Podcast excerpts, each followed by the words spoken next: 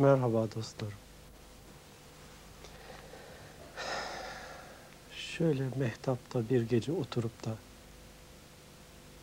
o ayın yaydığı ışınımda etrafın esrarengiz havasını dünya kaygılarından uzak bir biçimde seyrettiniz mi?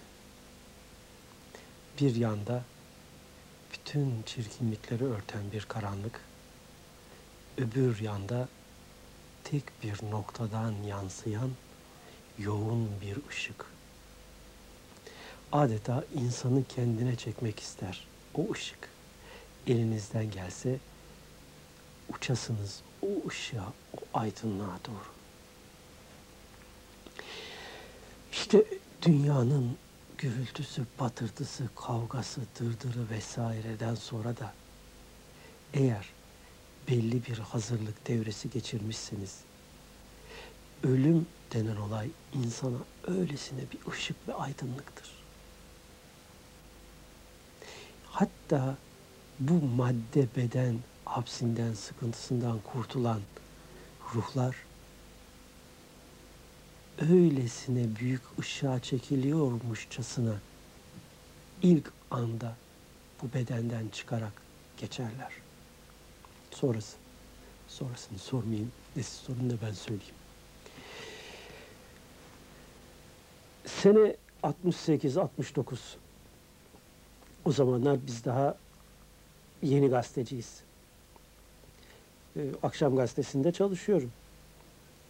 O, biz orada muhabir olarak o zaman çalışırken gazetenin yazarlarından bir tanesi de Çetin Altan. Çetin Altan'ın unutmadığım bir özgürlük isteyişi vardı o zaman. Bırakın insanlar cehenneme girme özgürlüğüne sahip olsun derdi. Böyle bir özgürlüğe gerçekten sahip insanlar. Bu özgürlüğü kimse onların elinden de almıyor. Çünkü din zorlama esasına göre gelmemiş. İsteyen istediğini yapar, paşa paşa neticesine de katlanır. Dünya hayatı da zaten öyle değil mi? Ahiret de dünyadan farksız. Aynı sistem, aynı mekanizma, aynı düzen devam ede gidiyor. Burada yanlış bir takım şeyler yapıyorsanız o yanlışlarınızın doğal sonucuna katlanıyorsunuz. Aynı şekilde burada yaptığınız yanlışların doğal sonucuna da öbür tarafta katlanacaksınız. İşte o yüzden demişler ki burada ne ekersen orada onu biçersin. O yüzden Hz. Muhammed de demiş ki dünya ahiretin tarlasıdır. Burada ne ekerseniz orada onu biçeceksiniz. Biz bazı şeyleri ihmal edersek, biz bazı şeyleri yapmazsak, neticesi ne olacak? Neticesi inanın ki iyi olmayacak.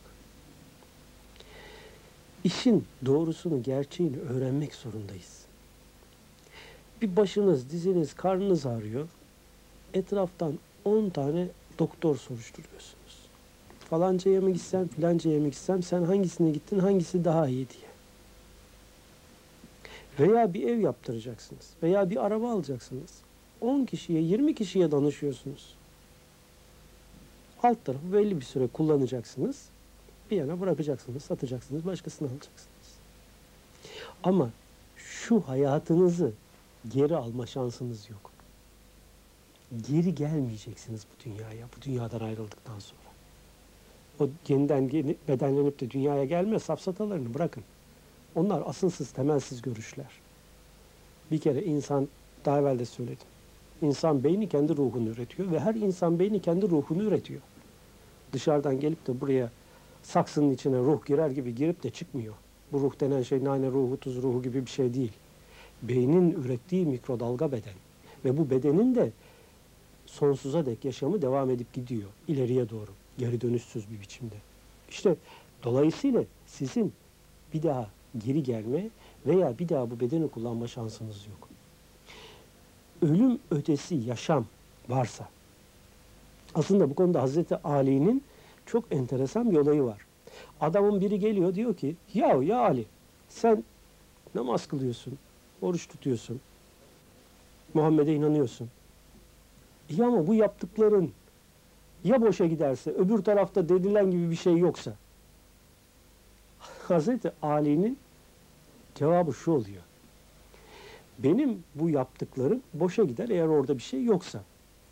Fakat eğer orada bunlar varsa ve sen de bunları yapıp oraya hazırlanmıyorsan senin halin nice olur. Olayı en basitiyle buradan ele alalım. Senin yaptıkların yoksa eğer ve böyle bir boyutta söz konusuysa halin nice olur. Çünkü kesin olarak bildirilen bir olay var. Şu anda bu dünyada bu beyinle, bu bedenle yaşarken bir şeyler yapma şansına ve geleceğini inşa etme şansına sahipsin. Eğer şu anda bu çalışmaları yapmazsan orada yapma şansın yok. Hani burada namaz kılmayanı orada kızgın saç üstünde namaz kıldıracaklarmış falan bırakın bunlar safsata masal aslı astarı yok. Orada hiç burada yapamadığın bir şey yapmayacaksın. Orada ne namaz var ne oruç var ne ibadet var. Bitti bunlar. Bunlar dünyaya ait şeyler. Dünyada şu anda yaşarken bu beyinle bu bedenle bir takım çalışmalar yapıp bunun hasıl olan nurunu yani enerjisini ruhuna yüklemek gaye. Orada artık böyle bir şey söz konusu değil. Evet, e, konu bu değil, konu şu. Siz bir şey alacağınız zaman o olayı inceden inceye araştırıyorsunuz. Ama sizin için hayat en önemli, en değerli şey. Şu sağlıklı halinizde, aklı başında, şuurlu, sıhhatli bir şekilde yaşarken ölüm ötesi yaşam ve din konusunu araştırmak özür dilerim bana göre en önemli şey. Çünkü burada neye sahip olursanız olun, eşinizi, işinizi, aşınızı, etiketinizi, koltuğunuzu, makamınızı, her şeyinizi bırakacaksınız. Bambaşka bir boyuta, bambaşka bir ortama, bambaşka şartlara geçeceksiniz.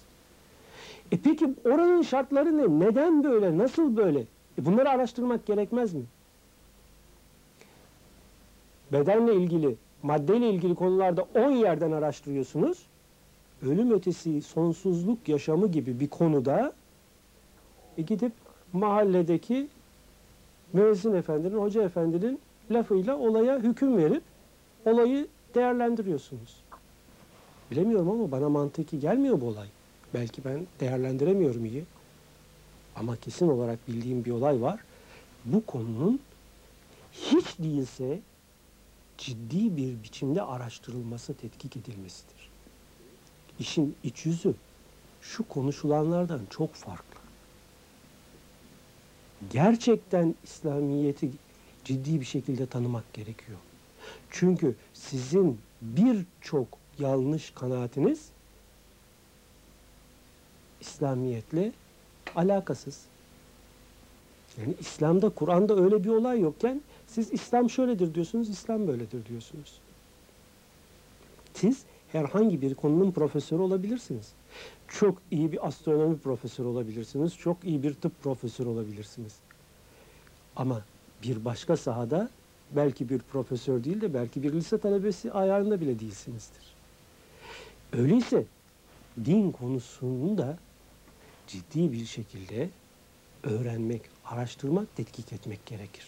Hüküm vermek için, karar vermek için, kendinize yön çizmek için. Başkaları için, başkalarına dini anlatmak için dini araştırmayın. Kendiniz için araştırın. Çünkü eğer gerçekten o Kur'an'da anlatılan olaylar mevcutsa bunu ihmal ettiğimiz, bu konuda gereken çalışmaları yapmadığımız için inanın ki halimiz çok harap. İnsanın gönlü el vermiyor göz göre göz göre kişinin kendini uçuruma atmasını. Ama benim anlayışıma göre insanların kendini cehenneme atma özgürlüğü vardır. Eğer bir insan kendini ateşe atmak veya uçuruma atmak istiyorsa ben ona saygı gösteririm. Buyur at derim. Çünkü benim kadar onun da dilediğini yapma hakkı ve özgürlüğü, hürriyeti vardır.